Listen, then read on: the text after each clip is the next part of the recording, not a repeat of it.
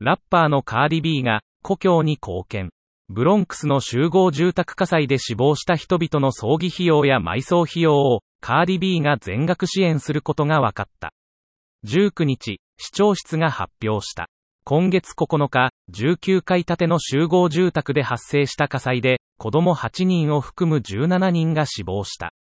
犠牲者の多くは、西アフリカのガンビア共和国の出身者だった。室内にあった電気ヒーターが火元とみられている。消防局によると、出火元の部屋や一部の部屋の機能不全のドアが自動的に閉まらず、開きっぱなしになったことから、煙が階段の吹き抜けを通じて建物内に充満。大きな被害につながった可能性がある。エリック・アダムス市長は声明で、カーディ・ビーはステージ外でも真のスーパースターと称賛。寄付に協力した個人や企業にも感謝を述べた。カーディ・ビーは声明で、ブロンクス出身であることを、非常に誇りに思っている。